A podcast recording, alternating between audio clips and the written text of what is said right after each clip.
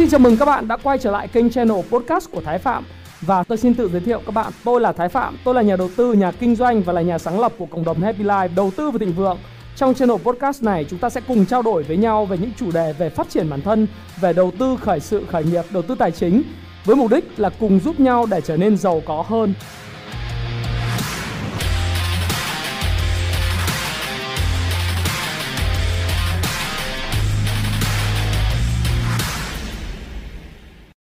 Hi, xin chào tất cả các bạn, chào mừng các bạn đã quay trở lại với channel của Thái Phạm. Và lại là tôi đây, tối chủ nhật hàng tuần chúng ta lại gặp nhau và cùng điểm tin những sự kiện về tài chính sẽ ảnh hưởng tới thị trường chứng khoán, thị trường cổ phiếu cũng như là những cái thị trường tài chính khác. Thì chủ đề của ngày hôm nay mà khá là nhiều bạn quan tâm hỏi tôi, đó là anh Thái đánh giá như thế nào về cái lợi suất trái phiếu chính phủ của Mỹ tăng rất là mạnh trong thời gian gần đây. Nó ảnh hưởng như thế nào đến thị trường cổ phiếu, thị trường trái phiếu và thị trường tài chính nói chung. Cái thứ hai nữa là cái tình hình về siêu lạm phát gần đây, anh Thái có nhận định gì hay không? Đặc biệt là những cái vấn đề liên quan đến lạm phát của những mặt hàng commodities, những mặt hàng như là giá dầu này, giá lương thực thực phẩm, rồi đạm, phân bón, đồng, sắt thép vân vân. Và cơ hội nào, câu hỏi cuối cùng đó là cơ hội nào cho chứng khoán? Và liệu chứng khoán có điều chỉnh hay không, hay chứng khoán giống như anh đã nhận định và phân tích, đó là tiếp tục nó sẽ vượt 1.200 điểm, vượt lên 1.200 điểm giống như là chúng ta đã cùng nhận định với nhau trong cái video tuần vừa rồi. Thế thì lời đầu tiên thì Thái Phạm thứ nhất là xin cảm ơn tất cả những cái sự quan tâm nhiệt tình của các bạn và những sự ủng hộ của các bạn đối với lại channel Thái Phạm, cũng như cái video mà Thái Phạm mà sản xuất về phát triển bản thân, về cái tài chính cá nhân cũng như là về chứng khoán ha các bạn ha. Và sự thật là khi đạt 500.000 sub thì thực sự đây là một cái niềm vui rất là lớn, bởi vì đây là một cái kênh tài chính có thể nói là số lượng subscriber, những người đăng ký đông đảo nhất ở Việt Nam hiện nay. Và Thái Phạm được rất nhiều sự yêu mến của các bạn với gần 3.000 cái comment khác nhau chúc mừng ở cái video gần đây nhất. Thì đây là một cái niềm vinh hạnh, và tất cả những cái phần quà đó là 5 cuốn sách Payback Time, Ngày Đòi Nợ, Siêu Cò, Thiết Kế Cuộc Đời Thịnh Vượng, 5 cặp bò vàng Phú Quân Lộc Phát, và cũng như là những cái phần quà khác sẽ được Thái Phạm và cộng sự của mình gửi đến tất cả những bạn may mắn và công bố trên fanpage Facebook cũng như là trên YouTube của Thái Phạm trong tuần tới. Và cũng muốn một điều nữa là trước khi trả lời những cái câu hỏi rất là dễ thương và rất là quan tâm của các bạn đối với lại những vấn đề đang xảy ra đối với thị trường chứng khoán và thị trường tài chính trong tuần này, thì Thái Phạm vẫn cứ duy trì một quan điểm là cái video này là một cái video mang tính chất tuyên bố trách nhiệm trước tí xíu. Đó là một cái video mà để phục vụ cho mục đích giáo dục và mục đích để mà giúp đỡ những nhà đầu tư đọc sách của Happy Life, đọc những sách về tài chính của Happy Life, không mang ý nghĩa khuyến nghị hay là không mang bất cứ một cái ý nghĩa nào khuyên mua bán. Mà các bạn hãy xem video của Thái Phạm, hãy cân nhắc dựa trên những cái lời chia sẻ của Thái Phạm một cách rất là chân tình. Because I cook, I eat what I cook. Nghĩa là Thái Phạm nói và làm theo những cái gì Thái Phạm chia sẻ.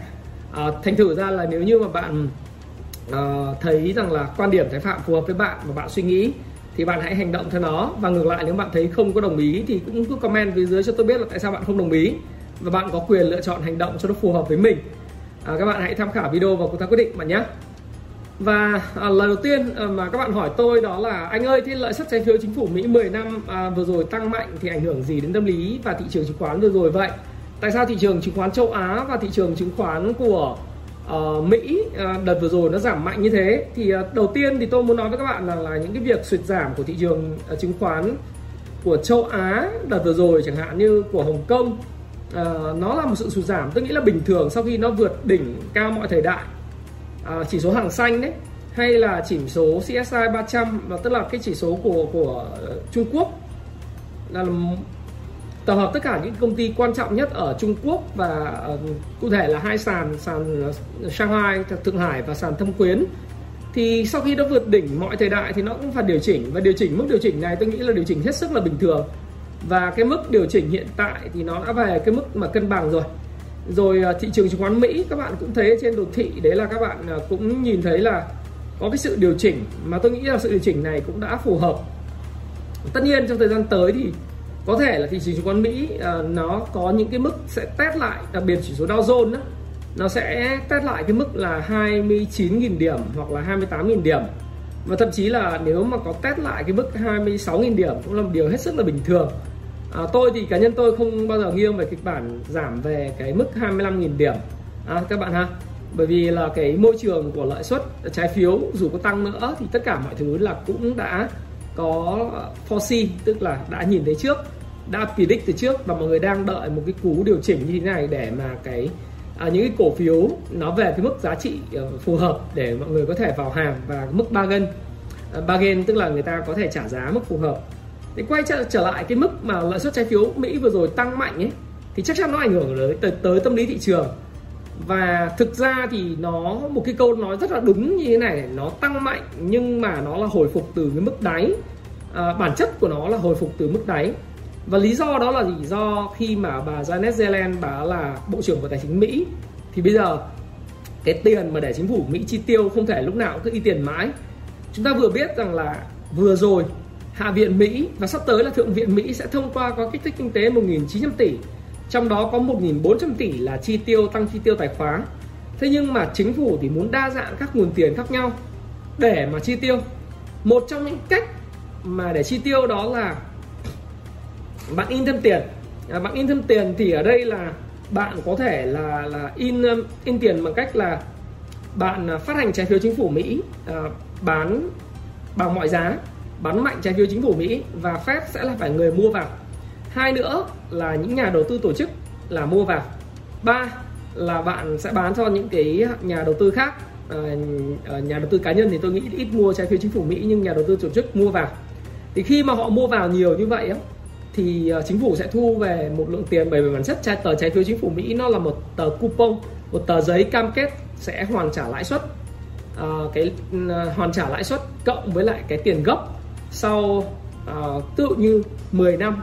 Nếu lãi suất trái phiếu chính phủ Mỹ là giả sử là 1,8% một năm đi, thì điều đó có nghĩa rằng là chính phủ sẽ hoàn trả cho bạn là 1,8% trong 6 tháng một lần, tức là cứ 0,9% một lần vào sau 6 tháng, và sau 10 năm thì chính phủ sẽ hoàn trả cái phần tiền gốc cho bạn. Nhưng trước mắt thì chính phủ sẽ mượn tiền của bạn để chi xài. Ở đây thì cái bản chất trái phiếu chính phủ đó là một tờ giấy, một cái tờ giấy có giá, một cái coupon có cái lợi suất là khoảng 1,6 đến 1,8%, ví dụ như bây giờ nó là 1,5% trong 10 năm. Đấy, thì chính phủ có muốn là đa dạng hóa cái nguồn tiền chi tiêu bằng cách là mình mượn tiền của người khác, đặc biệt là những cái tổ chức đầu tư. Hai là mình mượn tiền của Fed. Mượn tiền của Fed thì có thể là Fed sẽ phải tiếp tục in tiền và mua cái trái phiếu chính phủ Mỹ. Thì đấy là cái cách mà bà Janet Yellen bà làm, và đó là lý do tại sao bà bán một cái lượng trái phiếu chính phủ Mỹ một thời gian vừa rồi khá là mạnh, dẫn đến là khi cái giá của trái phiếu ấy nó giảm thì cái lợi suất trái phiếu nó tăng. Đấy, thì các bạn cứ hình dung là cái giá của cái coupon trái phiếu với lại cái lợi suất thì nó go inverse, tức là nó đi ngược lại nhau.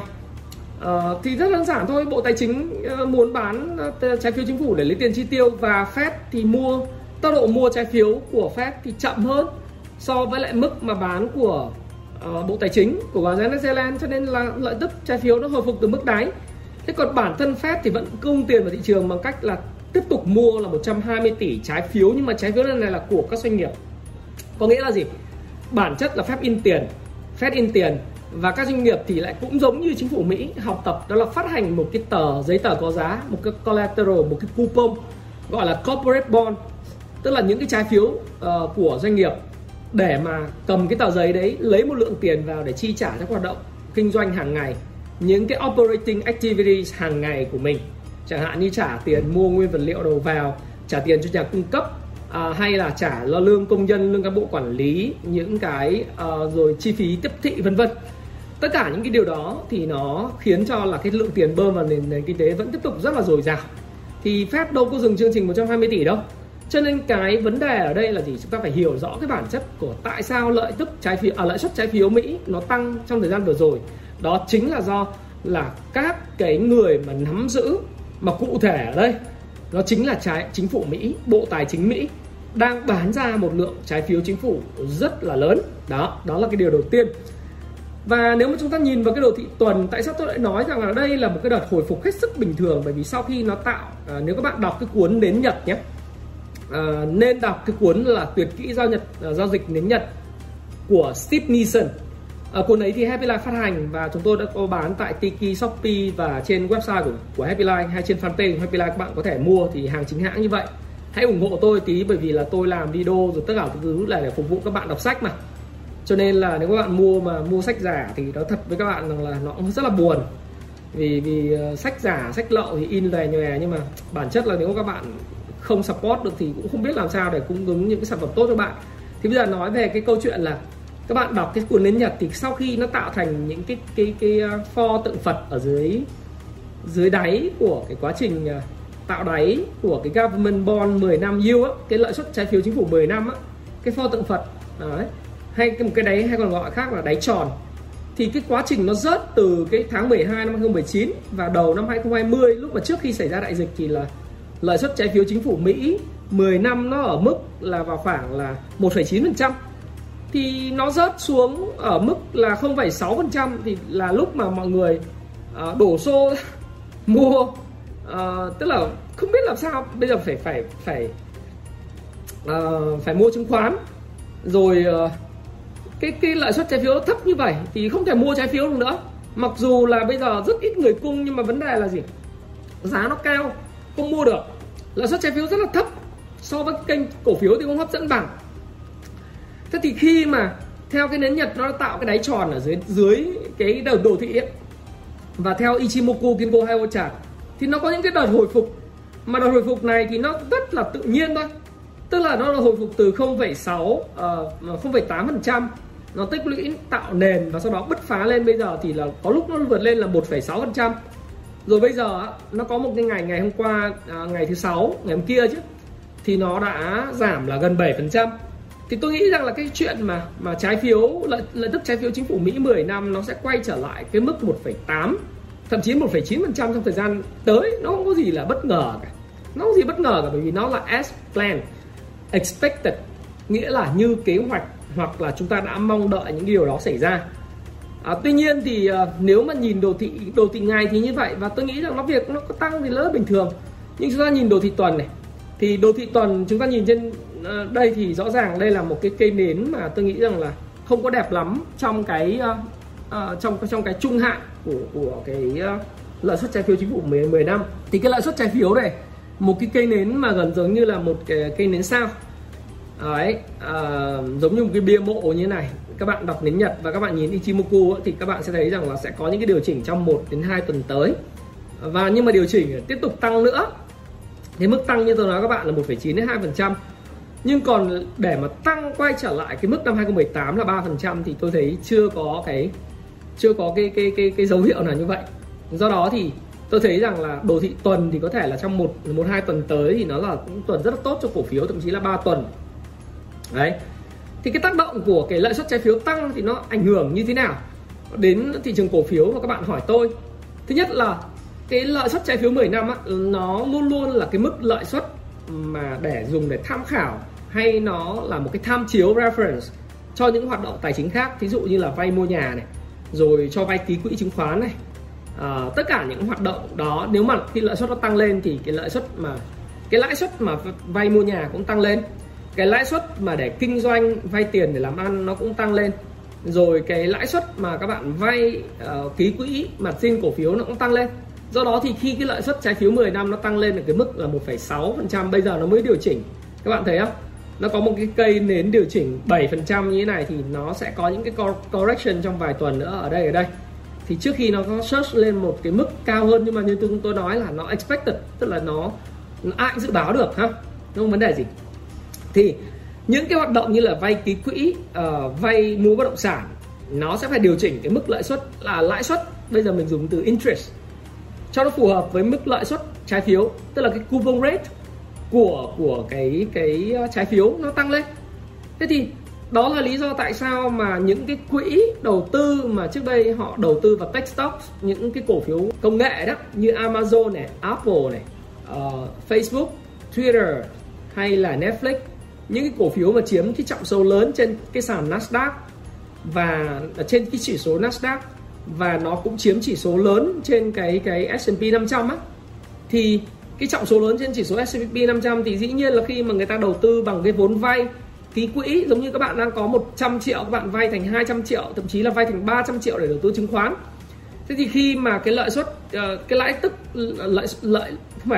lãi suất vay margin nó tăng lên thì các bạn phải bán bớt cái phần margin đi, bởi vì nhiều khi cái cổ phiếu ở mức cao rồi, tăng 200-300% rồi, tức là tăng gấp đôi gấp ba trong vòng có 1 năm thôi, thì bây giờ bạn thấy rằng lời thì bạn chốt và bạn phải trả cái tiền ký quỹ lại. Nó dẫn đến là cái hoạt động chốt lời rất là mạnh trong 2 cái tuần vừa rồi tại Mỹ, dẫn đến là cái thị trường cổ phiếu của Mỹ, Dow Jones, các bạn nhìn Dow Jones, S&P 500, Nasdaq nó giống nhau thôi. Đấy thì nó là giống nhau thôi mà. Nhưng mà Dow Jones có mức giảm thấp hơn là bởi vì Dow Jones nó gồm 30 cái cổ phiếu so với lại S&P 500 và Nasdaq, thì cái Dow Jones nó giảm ít hơn bởi vì Dow Jones nó bao gồm những cái cổ phiếu mang tính phòng thủ và những cổ phiếu hồi xưa chẳng hạn như là Boeing này, hay những cổ phiếu của ngành công nghiệp mà nó bị ảnh hưởng bởi cái đại dịch hơn là các cổ phiếu công nghệ. Thế các bạn có thể xem đánh Nasdaq vào, các bạn sẽ thấy rất rõ. Tôi thì xin phép là hôm nay không đánh được cái này bởi vì trên cái màn hình của tôi rất là nhiều cái bộ chỉ số khác nhau. Thì các bạn biết là cái cổ phiếu công nghệ nó giảm rất mạnh, rất là bình thường. Bởi vì khi bạn thấy cổ phiếu tăng rất là mạnh rồi, cái lãi suất margin nó tăng lên thì bạn bán margin cho bạn trả. Do đó đây là một đợt điều chỉnh correction hết sức bình thường thị trường chứng khoán. Và nếu như các bạn coi cũng thế, ví dụ như chỉ số CSI 300 của Trung Quốc, như là niêm yết thị trường Hồng Kông đấy, bằng nhân dân tệ đấy, thì nó cũng giảm sau khi vượt đỉnh, nó vượt đỉnh do nó giảm và đến đây là một cái ngưỡng hỗ trợ rất là mạnh rồi, hỗ trợ rất là mạnh của thị trường. Thì nếu có giảm thì cũng chỉ giảm đây rồi nó sẽ hồi phục lại thôi, tôi nghĩ như vậy. Còn cùng lắm thì về test lại cái mức mà vượt đỉnh trước đây là 5.000 điểm, hay là cái chợ chứng khoán của người Hoa đấy là hàng xanh ấy, chỉ số hàng xanh, hàng sen thì cũng thế thôi. Bởi vì là các bạn nhìn này thì nó sau khi nó vượt đỉnh mọi thời đại của nó vào đấy 30.000 điểm thì nó cũng phải ngồi test, và cái mức này thì tôi nghĩ là nó sẽ hình thành cái mô hình 2 đáy để đi lên. Chuyện đấy chuyện hết sức bình thường. Tôi vẫn đánh giá rất cao thị trường chứng khoán Trung Quốc và thị trường chứng khoán của Hồng Kông năm nay. Cho nên ai mà ở Hồng Kông và chứng khoán thì Hồng Kông hay là Trung Quốc thì các bạn có thể căn cứ vào những cái video này tham khảo ấy. Tham khảo, nhưng mà các bạn thấy sẽ phù hợp thì các bạn mua vào nhé. Tôi thì tôi sẽ nói chi tiết thị trường chứng khoán Việt Nam nhiều hơn. Cái thứ hai nữa là tức là đấy, tech stock nó bị điều chỉnh như tôi nói với các bạn, đấy là điều chỉnh bình thường. Thế thì cái nguyên nhân thứ hai nó khiến cho cái thị trường nó bị rút ra bớt bởi thị trường chứng khoán chút, đó là một số các quỹ đầu tư thì họ có cái khẩu vị rủi ro nó thấp, nói chung là họ không chấp nhận rủi ro, họ thấy cái lãi suất trái phiếu nó tăng lên, tức là coupon rate nó tăng lên khoảng mức 1,6-1,8% thì họ bắt đầu họ thấy là thôi bây giờ thà là thấy cổ phiếu nó cao cao quá mình không muốn nắm, bây giờ mình muốn nắm cái gì chắc ăn. Rồi cổ phiếu thì nó có rủi ro đúng không, trái phiếu chả có rủi ro gì, nhưng bây giờ mình thôi mình chẳng hạn như quỹ đầu tư Naui nó cầm 2.000 tỷ đô, bây giờ là 1.500 tỷ đô, thì nó bảo thôi đợt vừa rồi mình đánh tech stock mình lời quá rồi thì bây giờ thôi mình cắt bớt khoảng độ 200 tỷ mình mua cái trái phiếu này là với lợi tức là khoảng 1,7% năm đi, thì mình cũng thấy rằng là ở mỗi năm 200 tỷ được mấy tỷ đô đấy, được 3,4 tỷ đô thế thì chắc cũng ngon, cũng được. Bây giờ stock cao quá thì mình bớt tiền qua mình mua cái trái phiếu của Hoa Kỳ kỳ hạn 10 năm rồi mỗi năm mình lấy khoảng 1,7%. Thế là được rồi, 200 tỷ đô thì nó khoảng 3,4 tỷ đô. Tôi nói các bạn rồi, phần trăm nhỏ số tiền lớn là số tiền lớn, thành thử ra là đối với các quỹ đầu tư thì cái tiền họ đi rất là mạnh, thì họ sẽ rút bớt thị trường cổ phiếu, đó lý do tại sao cổ phiếu nó cũng giảm. Và tôi nghĩ rằng là thực ra thì đây là một cái chiêu bài rất là phù hợp của Bộ Tài chính Mỹ, bởi vì họ bán cái trái phiếu ra để họ cần cái người mua, trong đó thì họ đang dụ các cái tổ chức lớn, thay vì chỉ Fed mua thì bây giờ dụ các cái tổ chức lớn như quỹ đầu tư của Na Uy, quỹ đầu tư của nước này nước kia, rồi quỹ đầu tư của các nhà đầu cơ này kia mua thì người ta sẽ bán ra được, người ta có tiền người ta chi tiêu. Cho nên tôi thấy rằng là cái mức mà correction này là rất là bình thường, bởi vì họ cũng muốn điều chỉnh cái thị trường cổ phiếu một chút, muốn cảnh dằn mặt một số các nhà đầu tư mà ham lợi ngắn ấy một chút, rồi mấy thằng cha đầu tư với Bitcoin cũng phải dằn mặt nó chút, chứ không nó cứ chảy vào đấy thì nó lên trên rời mất. Đấy, Bitcoin thì các bạn thấy rồi, hôm trước tôi làm cái video tôi bảo là nó sẽ sập thôi. Thực sập gì, bởi vì ra cũng chả phải là sập hay gì, nhưng mà nó tăng là từ, xin lỗi các bạn, có 4 tháng mà tăng gấp 6 lần thì kiểu gì sẽ chết. Vấn đề ở đây là gì? Nó là cái lòng tham thôi mà, con người mà. Nó có 2 cú climax top đó. Còn các bạn đừng bảo nó là phương tiện thanh toán hay gì, nó chỉ là một cái tài sản đầu cơ thôi. Mà tài sản đầu cơ thì lan đột biến ở Việt Nam cũng là tài sản đầu cơ được, phải không? Tất cả cái quái gì nếu mà cứ tăng giá, kể cả cái ly này hay cái áo của Tommy này hay là cái bất cứ cái gì, nó cứ tăng giá là người ta nhào vào, người ta FOMO, người ta sợ thì bỏ lỡ á. Thì hôm đấy nó giảm xuống 46.000 41.000 đô một coin ấy.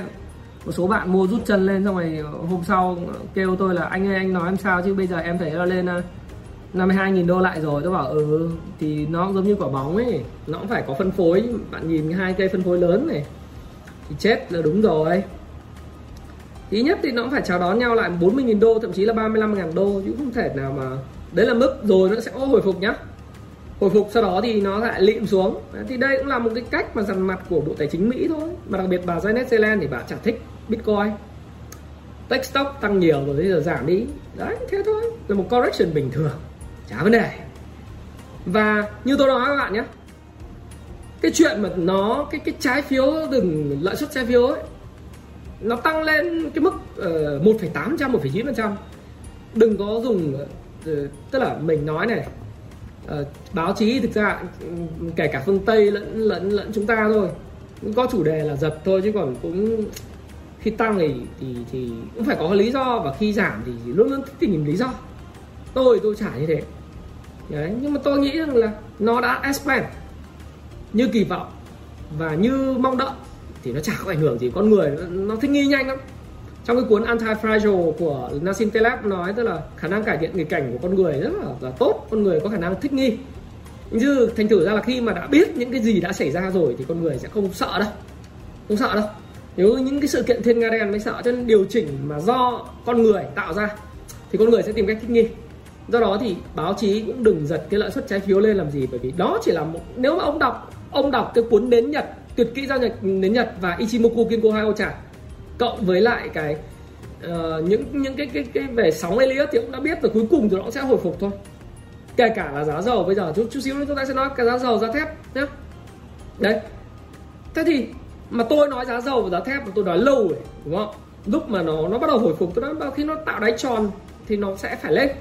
Đấy là cái điều mà các bạn phải hình dung, đó là quan khoa học nó vẫn hơn. Thành thử ra tôi nghĩ rằng cái đợt điều chỉnh này là bình thường và chả ảnh hưởng gì. Nó có ảnh hưởng thì nó ảnh hưởng như sau, nghĩa là các cái tech stock, tức là những cổ phiếu công nghệ nó sẽ giảm đến mức phù hợp, người ta lại mua vào. Đấy. Còn Bitcoin thì tôi nói rồi, nó trong quá trình sập thì nó không phải là sập luôn đâu, mà nó giảm với mức, ví dụ như mức nào phù hợp thì người ta lại mua vào, lại kéo lên rồi lại xả xuống. Đấy.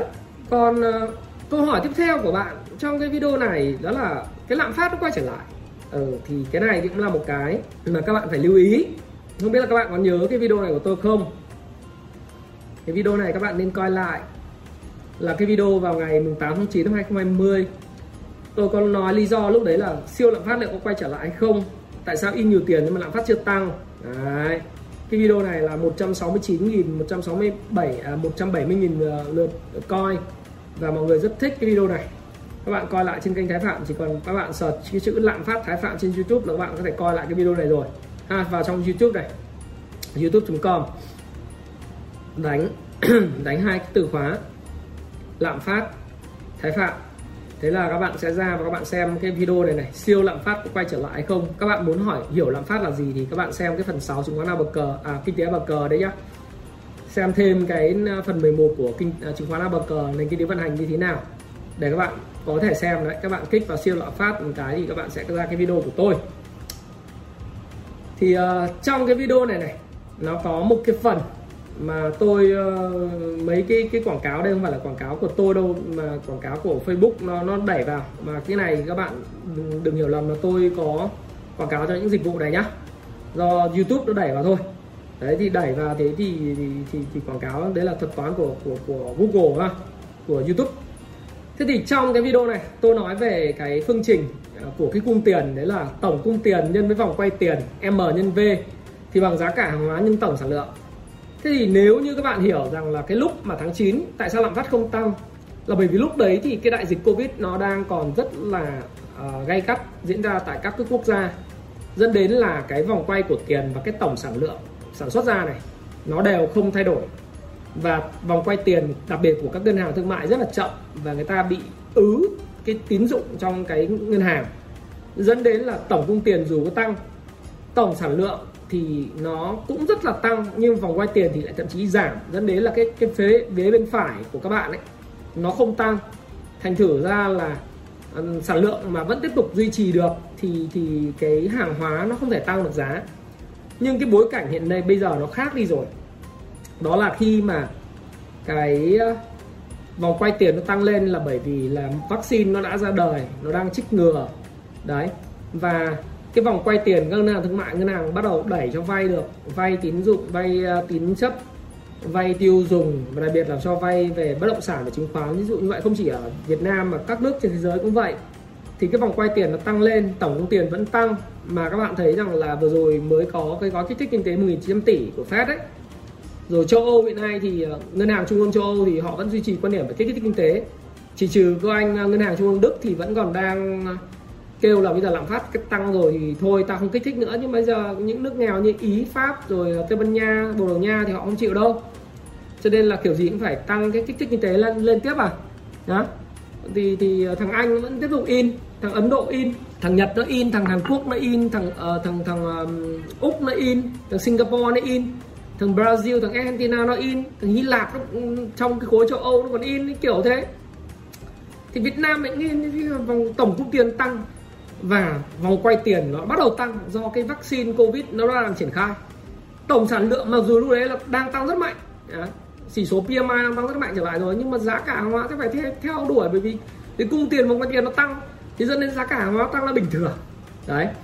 Thế thì tôi cũng nói về vấn đề này rồi, cái lạm phát này không chỉ là mớ rau con cá nó thấy. Bây giờ bạn thấy rằng bây giờ đi chợ thì giá của thịt lợn tăng 70-80%, giá rau xanh tăng gấp đôi gấp ba, giá cá tăng, giá thậm chí phân bón bây giờ ở dưới quê cũng tăng 40% rồi từ đầu năm đến giờ, giá rau củ quả mọi thứ tăng. Giá dầu các bạn thấy tăng từ 40 đô lên 65 đô rồi đúng không? Dầu, giá đồng, giá thép, giá lương thực tăng hết. Bây giờ chỉ có hai mặt hàng cà phê chưa tăng, rồi tôi nghĩ cà phê nó sẽ tăng trong dài hạn đấy. Đấy, thì nếu các bạn mà đánh cái commodity mà đánh cà phê thì nếu các bạn đánh cà phê vật chất ấy, thì các bạn nếu mà không hư hỏng các bạn có thể mua vào trữ. Tôi thì không rảnh cái món đấy cho nên là tôi sợ nhất là mọt sâu bệnh rồi không bán được. Chứ còn nếu mà tôi thì không đánh cái future nó có đáo hạn đấy, nó đánh rủi ro lắm. Nhưng mà nếu bạn mua và trữ cà phê lại mà các bạn bảo quản cho thật tốt thì tôi nghĩ rằng là bạn sẽ kiếm lợi khảm đấy. Ở đây thì có những các bạn trẻ quê Đắk Lắk xem của tôi cũng nhiều lắm, quê ở tức là Buôn Ma Thuột thì xem tôi nhiều, và không chỉ bạn trẻ đâu mà rất nhiều các anh chị lớn tuổi, thậm chí là các đại gia nhiều tiền nhiều của xem Thái Phạm và cũng ủng hộ Thái Phạm lắm, thì hay nhắn riêng Thái Phạm mà hay hỏi những vấn đề này về cái kia. Thì tôi nói các bạn là các anh chị hình dung là khi mà du lịch nó quay trở lại, cà phê nó mở lại được ấy, ở khắp nơi trên thế giới cappuccino rồi các thứ latte rồi nó bán được ấy, thì cái giá cà phê nó sẽ tăng lên giống như giá gạo thôi. Thế nên là bây giờ các anh chị mà nếu có kho bãi, các anh chị tích là tích được rồi, bây giờ giá cà phê nó có đang rẻ, mua lại và để đó. Đừng tham gia vào mấy cái hợp đồng mua bán ở trên các cái sàn thì các bạn nguy hiểm, vì nó đáo hạn, có thể là nó chưa đạt đến cái mức giá mà bạn phải bán rồi. Cho nên các anh chị đại gia mà có coi Thái Phạm thì đặc biệt là Đắk Lắk rồi Bảo Lộc, Lâm Đồng ấy, thì Thái Phạm chỉ có cái lời khuyên như vậy. Nhưng mà tất nhiên hành động là của các bạn chứ không phải là của tôi, và Thái Phạm không có dành về cà phê, Thái Phạm không có giỏi, Thái Phạm chỉ đoán như vậy thôi. Bởi vì tất cả mặt hàng đều tăng giá, bởi vòng quay tổng cung tiền và vòng quay tiền nó tăng lên, sản lượng nó tăng không tăng được như tương ứng, mà chỉ cần mất mùa Brazil thôi. Nhưng thực ra là khó mất mùa, bởi vì trong cái giai đoạn này là đang là cái chu kỳ kinh tế chu kỳ thời tiết của chúng ta là chu kỳ La Nina, cho nên là mưa thuận gió hòa, thì cái sản lượng của cà phê nó vẫn tăng, nhưng mà cái lượng cầu ra đang ít. Đấy, thì khi mà cầu trở lại nó sẽ tăng, bởi vì bây giờ mình thấy là đồng này, lương thực, thực phẩm, gạo, ghép các thứ tăng hết, thép tăng ầm. Và như cái video vào ngày 8/9 vừa rồi Thái Phạm nói, mà các bạn có thể coi lại, nó đúng 100% luôn. Đây là Lạm phát, nó lạm phát ở cái chỗ khác, lạm phát ở đất đai, nhà cửa, ở những cái tài sản tài chính của người giàu. Tất nhiên người nghèo cũng nhìn thấy lạm phát từ cái tua hủ tiếu, tua phở này nọ. Nhưng mà cái tài sản của người giàu ấy, người ta lạm phát là kiểu khác. Cung tiền tăng, vòng quay tiền tăng, và tổng cái cung của bất động sản, tổng cung của chứng khoán nó không tăng, thì buộc phải giá phải tăng. Và cái đấy là khẩu vị người, cái sức tiêu thụ của người giàu nó nằm ở đó. Thì người nghèo thì là gì? Cơm áo gạo tiền, sữa chứ này nọ, đúng không? Thì các bạn sẽ thấy rằng là sẽ liên tưởng đến thị trường chứng khoán Việt Nam, mà tôi cũng sẽ nói vấn đề này để các bạn xem. Do đó thì cái ảnh hưởng tôi đã nói ngay từ cái video ngày 8 tháng 9 năm 2020 tôi đã nói rồi, là người nghèo ngày càng nghèo, người giàu ngày càng giàu. Đấy là bản chất trong cái quá trình bơm tiền này, nó là một cái sản phẩm phụ. Đó là tại sao người giàu nó ngày càng giàu, cái tư duy nó giàu. Người giàu đọc sách, người giàu có giáo dục, người giàu có hiểu biết, người giàu xem những video này. Hoặc là những người chuẩn bị giàu và ham thích giàu có xem video này. Tôi cũng chả buồn đâu, mà tôi thấy lấy làm hãnh diện là bởi vì mỗi một cái video của tôi ít nhất so với những video của những người khác thì nó, cái lượng view của nó cũng lên tới là cả 40-50 nghìn view. Thậm chí có những video lên vài trăm nghìn view, như đầu tư năm 2021 đầu tư cái gì, rồi lạm phát ảnh hưởng như nào, siêu lạm phát quay trở lại sao, ít nhất 170 nghìn view. Có những video về đừng gửi tiết kiệm ngân hàng thì bây giờ lên hơn gần 2 triệu view rồi. Đấy, thì ít nhất là một bộ phận nào đó trên Việt Nam vẫn rất là khát khao. 5% những người khát khao giàu có, người ta xem này thì người ta giàu thôi. Thế còn những người mà thích giải trí thì mình cũng chả chỉ trích, chả giải trí một phần của cuộc sống, chơi game có thể lên vài triệu view. Xem những blog về du lịch hay khám phá hay là ẩm thực thì lên vài trăm nghìn view. Những cái blog mà nói chơi chả có ý nghĩa gì, nói hôm nay mình đánh răng mấy giờ, mình mẹo vặt, mình khâu vá cái này cái kia thì cũng được, nhưng mà những cái đó thì nó lên được vài trăm nghìn view là bình thường. Cho nên lên một kênh về tài chính nghe nó khó nhằn lắm. Thế nhưng mà nếu các bạn muốn giàu, các bạn phải nghe những cái này, phải cày được những cái chứng khoán ABC, kinh tế ABC, và đọc sách, phải có kiến thức. Chứ không thì không đầu tư vào kiến thức, không đầu tư vào học hành, không đầu tư tiền thì tiền của bạn ngày càng mất giá. Đó. Tôi đang ở một cái resort mà tôi nghĩ rằng là cái resort này chắc là cái resort đắt nhất ở Việt Nam hiện nay. Tôi cũng chả phải khoe khoang gì các bạn. Nhưng mà tôi nghĩ rằng là tại sao tôi cũng nói tôi giỏi, tôi chơi chút ấy, trưởng giả học làm sao phải không? Cứ nghĩ vậy đi. Nhưng mà tại sao những người giàu thì họ lại được lựa chọn những cái thứ này, còn những người khác không được lựa chọn? Vì sao vậy? Bởi vì người giàu người ta đầu tư vào cái bộ não này, và khả năng kiếm tiền từ cái cổ lên nó lớn. Còn người nghèo thì lao động chân tay. Trong tôi tay chân cũng to phải không? To, nhưng do tập luyện thôi. Người vẫn khỏe khoắn, nhưng mà nó không phải là đó cu suy tứ chi phát triển phải không? Nhưng các bạn phải hiểu một điều là phải đầu tư học hành đó. Bởi vì người giàu ngày càng giàu, người nghèo ngày càng nghèo. Tôi dừng lại này để tôi nói về lạm phát. Nó là cái vấn đề mà chắc chắn sẽ phải xảy ra, và nó là sản phẩm phụ của quá trình bơm tiền, và chắc chắn nó còn mạnh nữa cơ. Đấy, thì các bạn nhìn này, bây giờ nhìn giá đồng đi. Giá đồng giờ lên 9.000 đô, 10.000 đô một tấn năm 2021 này. Giá thép nhá, từ tháng 9 đến giờ là tăng gần 3 lần. Thép HRC, thép cán nóng ấy, từ đầu năm đến giờ tăng 42% nữa. Thế các bạn hình dung là những cái doanh nghiệp thép, tại sao thép đợt vừa rồi các doanh nghiệp ở trên sàn ấy, thép nó tăng trần hết. Bởi vì lợi nhuận nó khủng. Có một cái doanh nghiệp ở Đồng Nai ấy, công bố một cái báo cáo tháng 1 công đôi mà lợi nhuận tăng dự kiến cả quý 1. Đó. Tăng 8 lần so với cùng kỳ. Cả năm vừa rồi lời 73 tỷ, bây giờ lời đã 33 tỷ. Riêng cái tháng 1 lời 33 tỷ. Thép nó tăng 42% từ đầu năm đến giờ. Thì bây giờ bạn hình dung là những doanh nghiệp thép trên sàn, anh nào càng tồn kho nhiều, ở cái 30 tháng 12, cái ngày 30 tháng 12 bạn cứ soi trên bảng kế toán của tôi, bảng đồ kế toán của tôi, tồn kho càng nhiều vào thời điểm đó, mà lại tự chủ được sản xuất kinh doanh, tự chủ để sản xuất được cái phôi thép, quặng thép, chế biến thép và xuất khẩu được. Đừng nhầm thép với tôn nhá, tôn lạnh khác nhau. Nhưng mà cái thép cán nóng này nó tăng như này, và thép xây dựng nó tăng tăng 42%. Các bạn nhìn trên biểu logo kéo cho các bạn coi. Đấy. Mất cái logo tí, đáng nghĩa là logo đây vẫn là công vụ chứng khoán, thay đổi cuộc sống mà cách giúp mọi người trở nên giàu có hơn mới thôi. Tôi share cái Thái Phạm lên tí, các bạn thông cảm với tôi, đừng phê phán nhé. Ở đây để các bạn nhìn này, từ tháng 9 năm vừa rồi nó tăng cái hot HRC, tức là hot ROI hot skill đấy, tăng gần 3 lần, 164%, tức là tăng 264% ấy. Rồi từ đầu năm giờ tăng là 142%, tức là 42%. Thì ai mà tồn kho nhiều, lợi nhuận nó lớn lắm. Những doanh nghiệp trên sàn mà tồn kho hơn tỷ đô tiền thép là bình thường. Đồng tăng, thép tăng, gạo tăng, đạm tăng, phân ure tăng, tất cả mọi thứ tăng. Rồi tôi nói các anh chị là cái cà phê nó cũng tăng luôn, lạm phát nó sẽ tăng, bởi vì cái vòng quay tiền nó trở lại bình thường do cái tiêm vaccine này. Đấy. Thế thì bây giờ là sao? Thế bây giờ người nghèo hay ăn nghèo, người giàu hay ăn giàu? Nhà nhá, tại sao căn nhà dưới 1 tỷ không còn nữa? Nhà bây giờ 2 tỷ tìm mới khó. Nhà chung cư, nhà chung cư giờ bây giờ tầm 70 mét vuông bây giờ phải tầm 3 tỷ, 2 tỷ 7. Ở thành phố Hồ Chí Minh ấy, muốn ở được ấy, Hà Nội cũng là vậy thôi. Thế phải có đầu tư cho cái này. Thì tôi cũng chả buồn lắm. Video này nếu lên được 100.000 view thì cũng tốt.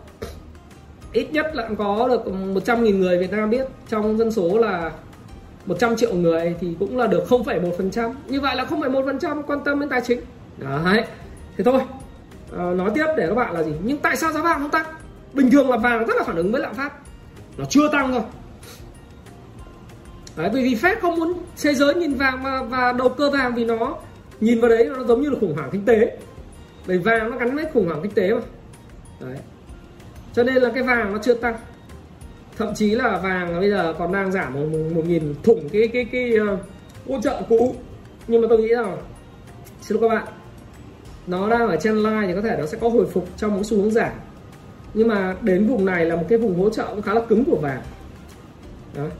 Tôi thì tôi không nghiêng kịch bản về vàng về 1.500 đâu. Vùng này là vùng mà tôi nghĩ rằng là cũng có thể là vàng thế giới thì mua được rồi, có thể là sẽ hồi phục xong rồi sẽ lại test lại, tạo đáy bo tròn, giống như là có thể kịch bản như vậy, tạo đáy tròn giống như là bên cái trái phiếu đấy thôi, cứ để cái đấy sẽ ra tính. Nhưng mà kỳ lạ cái là cái thằng mà giá vàng thế giới đấy, giá vàng thế giới vậy, giá vàng trong nước hiện nay ấy, nó chênh đến 82 triệu đồng một lượng. Tức là bây giờ nếu mà với cái mức này thì thế giới giờ chỉ có 47 triệu một lượng thôi. Việt Nam bán 56 triệu đồng một lượng. Cái này là độc quyền. Cái này là mua không bao giờ lỗ. Thôi thì nếu các bạn không mua thì bao giờ mua cái này. Bởi vì mua xong thì các bạn phải đợi nó lên 2.000 đô các bạn mới có lời. Khó lắm. Bởi vì khi tăng nó tăng nhanh, nhưng khi giảm nó không giảm đâu. Cho nên là tôi nghĩ rằng là vàng nó không tăng là vì Fed, các ngân hàng trung ương đang kiểm soát nó thôi. Nhưng rồi thì lạm phát nó tăng thì vàng cũng tăng à. Không cửa khác với lạm phát mà. Đó. Và trong cái bối cảnh mới mà tiếp tục bơm tiền ấy, 1.900 tỷ có kích thích kinh tế ở đây. Đây này, Hạ viện Mỹ thông qua đấy. Ngày hôm qua thông qua. Rạng sáng ngày 27 tháng 2. Đấy. Hạ viện Mỹ thông qua gói cứu trợ Covid quy mô lớn nhất 1.900 tỷ. Đấy. Và tỷ lệ là 219 phiếu thuận và 212 phiếu chống. Chi 1.400 đô cho cá nhân, một khoản tương tự cho người phụ thuộc, tức là trẻ em được 1.400 đô, trợ cấp thất nghiệp 400 đô một tuần. Đấy, tới ngày 29 tháng 8 2021 cơ.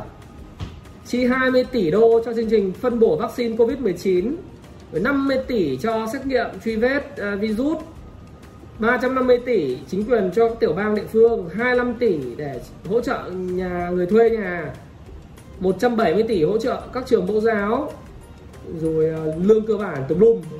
Cái này thì khả năng là sẽ được chuyển lên thượng viện xem xét, và khả năng là sẽ có gói kích thích kinh tế này vào ngày 14 tháng 3 nhá các bạn nhé.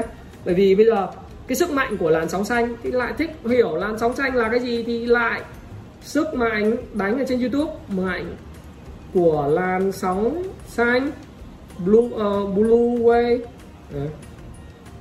và Thái Phạm. Đấy, các bạn search trên YouTube, nó lại có một cái video là khủng khiếp làn sóng xanh khi ông Biden chính thức đắc cử thị trường chứng khoán Mỹ Việt Nam này. Tôi có livestream và cái 1.900 tỷ đô la được thông qua. Đấy, cái sức mạnh của làn sóng xanh. 2 tuần trước tôi đã vừa nói cái này trước này. Tôi nói luôn nói trước cái vấn đề. Và tất nhiên tôi cũng không phải là thánh, có thể nói sai, nhưng mà đa phần kiểm nghiệm lại thì cũng thấy ok, đúng không? Thôi thì sai thì mình sửa đẻ thôi. Nhưng mà vấn đề là một chỗ là mình nhìn cái nhìn dài hạn chút. Thế thì trong bối cảnh tiền nó tiếp tục bơm này, và vấn đề là Fed sẽ tiếp tục bơm tiền cho khi nào việc làm nó được có khôi phục. Còn 10 triệu việc làm nữa mới đến mức tối ưu của Fed nhá. Cho nên đừng hy vọng là Fed sẽ tăng lãi suất sớm. Rồi Fed nó luôn ta chấp nhận một cái lạm phát trong thời gian dài hơn, cao hơn 2%. Mà muốn nói gì nói, ta vẫn kích thích kinh tế. Và khi nào khôi phục việc làm, còn 10 triệu việc làm nữa ta phải khôi phục. Ít nhất là phải khôi phục 7 triệu, 6 triệu rồi mới tính. Cho nên tôi nghĩ là rồi chứng khoán sẽ tăng lại. Ở các mã cần hồi phục, các mã mà bị ảnh hưởng bởi đại dịch ấy, thì nó sẽ hồi phục. Và các cái cổ phiếu rủi ro công nghệ, ông biết điều chỉnh sâu chút xíu nữa thì người ta lại vào, rồi nó sẽ phân hóa nhá. Ở Mỹ nó là vậy, không sập được đâu. Bởi vì này, nói rồi, cái lợi suất trái phiếu này nó lại expected. Expected có nghĩa là mấy thằng đầu não ấy, nó đã nghĩ rồi, nó plan rồi, as plan, như kế hoạch thôi. Thậm chí là nó sẽ lên mức 1,9% này sớm thôi, còn mức lên mức 3% như nào gần có khủng hoảng và thắt chặt tiền tệ nó mới xảy ra. Thế đi, cho nên là các bạn cứ tự tin điều chỉnh mà thấy mức hỗ trợ phù hợp thì là move nha. Tôi nghĩ là như vậy. Tất nhiên là cái mức lợi nhuận nó sẽ không còn giống như năm 2020 nữa, cái này là phải rất rõ ràng. Đấy. Còn VN Index thế nào? Thì tuần vừa rồi là VN Index có một cái tuần cơ cấu và bán dòng mạnh do iShares, MSCI nó cơ cấu, rồi Kim Phân, quỹ của đánh nâng hạng của Hàn Quốc ấy, nó bán Vinamilk, PLX, CTG, Hòa Phát, chút SSI, Khang Điền, Hoa Sen, Vic, VRE, HD Bank. Đấy, nhưng mà về cơ bản thì sức mua trong nước còn rất là tốt. Nhà đầu tư cá nhân thì cụ thể là mua dòng, nhưng mà tôi nghĩ là chả nhà đầu tư cá nhân nhỏ lẻ là mua cả, trừ mấy em trong khu chứng khoán có mua ít đó. Nhưng mà cái mức margin rất là thấp, mà thậm chí là không margin, còn có tiền mặt đấy. Tất cả những cá nhân tôi thì tôi mua 100 cổ làm đạo cụ dạy học ấy, trao đổi các bạn cho vui, và dĩ nhiên bằng tiền mặt, không dùng tiền margin đó. Và tôi nghĩ rằng là cá nhân mà tay to, đặc biệt là tay to, người ta rảnh ngân thì chắc chắn là khả năng là tiếp tục cái đà vượt 1.200. Tôi thì sẽ có cái video chi tiết hơn cho các bạn, các cổ phiếu nào sẽ support cho market vượt cái 1.200 vào cái ngày thứ ba, tới ngày thứ ba. Thế nhưng mà đấy, tuần vừa rồi nước ngoài nó cơ cấu, cho nên các bạn thấy là thứ hai nó bán 600 tỷ, thứ ba 600 tỷ, thứ tư là 680 tỷ, thứ năm là 458 tỷ, thứ sáu là bán iShares cơ cấu. Thì tất cả các cái ETF, Kim Phân nó bán thì khoảng đấy, nó bán rất mạnh nhưng mà cái mức hấp thu của thị trường tốt lắm. Nhớ các bạn nhìn đấy, mức hấp thu thị trường nó bán mạnh như thế, thứ 6, thứ 5, thứ 4, thứ 3, thứ 2. Thị trường như này mà. Cho nên là với cái mức thị trường như này tôi nghĩ rằng là tốt.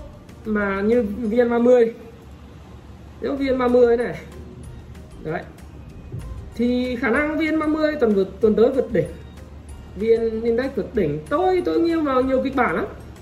Tôi có 2 kịch bản.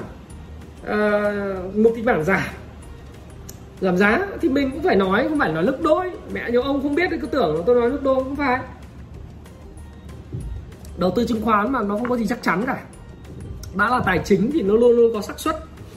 Nó là một sự lựa chọn đó. Sự lựa chọn nghĩa là bạn lựa chọn hoàn toàn có thể sai. Cưới vợ gả chồng nó còn có khả năng lựa chọn bị sai cơ mà, nó xác suất sai. Cái gì trong đời đấy nó xác suất sai. Thì cái kịch bản luôn luôn phải có trong đầu mình, luôn luôn phải có. Đó là gì? Nếu nó giảm thì mình làm gì? Nếu nó tăng mình làm gì? Đấy, tôi luôn luôn có trong tay, trong đầu kịch bản giảm. Nhưng mà tôi lại nghĩ rằng là kịch bản vượt 1.200 là kịch bản tôi nghiêng về. Tôi sẽ nghiêng cái xác suất vào kịch bản vượt 1.200. Bởi vì tôi nói rằng là gì?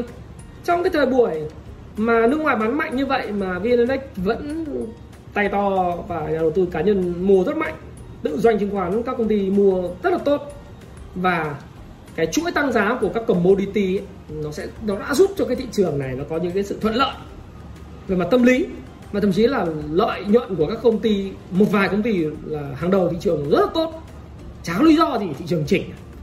Đấy, Do đó thì tôi nghiêng về kịch bản vượt 1.200, nhưng mà tôi vẫn luôn luôn chuẩn bị cho kịch bản mà giảm giá.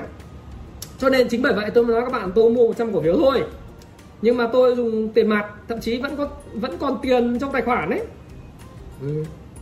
Để đề phòng trường hợp nó rủi ro nó xảy ra thì mình vẫn có khả năng bán đi hoặc là mình mua thêm khi mà nó ở mức hỗ trợ phù hợp.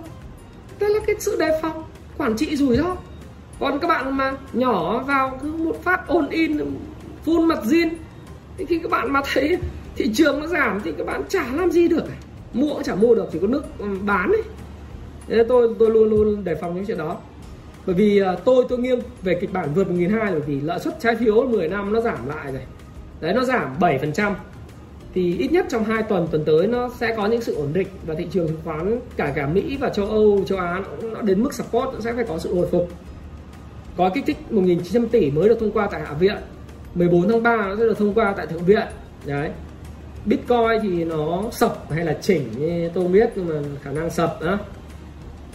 Tôi nghĩ là nó sập thôi, nhưng mà nó không sập xuống mà nó sẽ là về 40.000 lên rút xong rồi xuống lại 35.000, ví dụ thế, kịch bản nó như vậy. Đấy. Thì cái dòng tiền thì Bitcoin và các cái coin khác, altcoin và những cái coin khác tăng 6 lần trong một thời gian 2 tháng 1 tháng ấy, thì nó sẽ sang cổ phiếu và điều chỉnh là bình thường ở trên thế giới. Và dòng tiền nay dân nhiều tiền, 5 triệu tỷ gửi tiết kiệm, lãi suất 4%, 3 mấy phần trăm, 400 năm. Kinh doanh thì vẫn chưa có gì khởi sắc cả cái resort xịn sò này, nhưng mà tỷ lệ lấp đầy của nó thì cũng chỉ được 10%, 15% thôi. Nó đắt tiền lắm, nhưng mà tỷ lệ lấp đầy 10%, chứ trước đại dịch nó full phòng. Bây giờ thì nó không giảm giá, nhưng mà với các bạn tỷ lệ lấp đầy thấp. Các cái nơi du lịch khác cái vắng vẻ, kinh doanh là khó khăn. Đấy thì mình hình dung thôi. Tiền thì, vàng thì tranh thế giới 8 mấy triệu, đầu tư cái gì? Đất đai cần thanh khoản pháp lý. Đấy thì cuối cùng nó phải lên sàn chứng khoán, thì chứng khoán nghẽn lệnh. Mà bây giờ ấy, thêm yếu tố nữa là giám đốc sở giao dịch chứng khoán Hồ Chí Minh mới được bổ nhiệm. Cái anh này thì anh trẻ, anh cũng có tài, anh cũng trẻ trung. Tôi nghĩ là mọi người hay chỉ trích một cá nhân tôi chả nghĩ phải chỉ trích cá nhân gì cả. Cái sự kiện đấy đâu phải là do anh quyết định nhé. Tôi không bênh, tôi cũng chả biết anh, nhưng mà tôi cũng không bênh, tôi cũng không chê trách, bởi vì tôi nghĩ rằng là chê trách chả giải quyết cái gì cả. Anh ấy thì có phải là người tạo ra cái hệ thống đấy đâu mà các bạn chửi, đúng không? Các bạn làm ăn được thì do lỗi các bạn, nhưng các bạn không biết thích nghi. Nassim Taleb nói rồi, các bạn phải thích nghi, anti-fragile, thích nghi với cái hoàn cảnh mới. Ngạn thì có kiểu kinh doanh kiểu ngạn. Đấy, thì bây giờ bạn đi đổ lỗi người ta, bạn chửi người ta, bạn réo tên người ta trên các diễn đàn, như thế nó không nên. Tôi chả phải dạy dỗ đạo đức ai, mà tôi thấy đấy là cái rất là tiểu nhân, nó rất là kiểu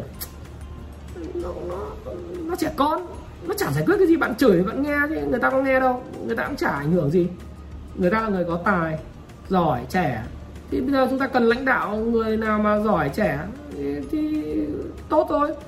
Sắp tới là sẽ chuyển một số các cái mã cổ phiếu mà khối lượng giao dịch lớn, thí dụ như họ nhà rốt này, FBC nó chuyển qua HNX ấy, thì nó bớt đi các lệnh chia tách, đúng không?